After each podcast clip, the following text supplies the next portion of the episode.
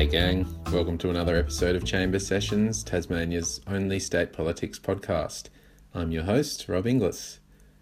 Well, Parliament wasn't sitting this week, but it was a busy few days nonetheless. Uh, energy dominated public discourse, and yet it wasn't the only hot topic. Prime Minister Malcolm Turnbull rolled into Launceston on Thursday, signing the long awaited city deal with Premier Will Hodgman and Mayor Albert Van Zetten flanking him. The deal will see Launceston receive a federal funding package for various projects. For instance, it'll provide for the relocation of the University of Tasmania's Newnham campus into Launceston City, uh, which has been in the works for a while now, as well as for the City Heart project, which will seek to sort of revitalise Launceston CBD in some ways. Uh, at the Trevallyn Power Station outside Launceston, the PM made another Tassie related announcement alongside the Premier whose uh, birthday it was, actually. So happy birthday, Will. Uh, Turnbull revealed his government's sweeping plan to expand Tasmania's pumped hydro and renewable energy capacity.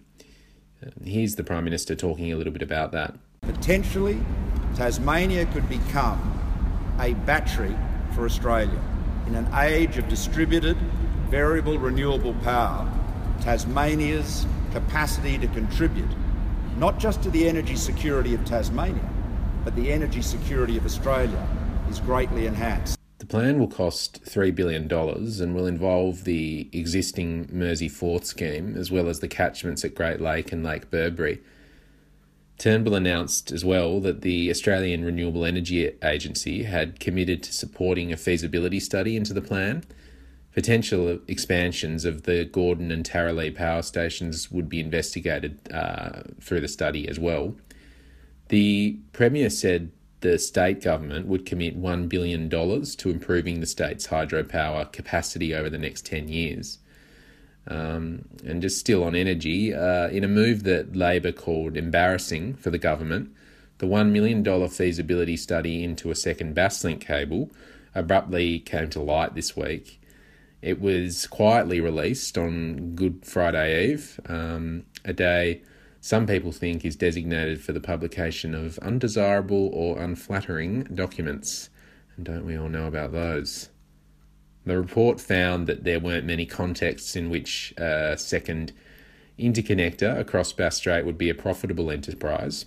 Uh, such an interconnector would boost Tasmania's capacity to import and export renewable energy to Victoria, at least theoretically, uh, alleviating some of the pain caused by periods of peak demand.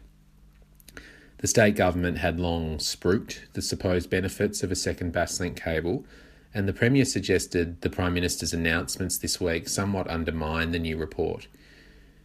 Meanwhile, in Hobart, the state's peak health bodies, including the Tasmanian branches of the Australian Medical Association and the Australian Nursing and Midwifery Foundation, came out and said publicly that Tasmania's health system was the worst in the country.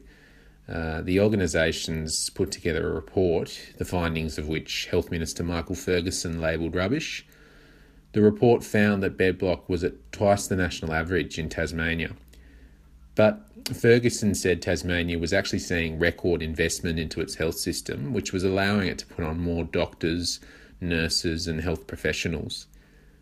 Uh, opposition leader Rebecca White, however, said the report could not be ignored.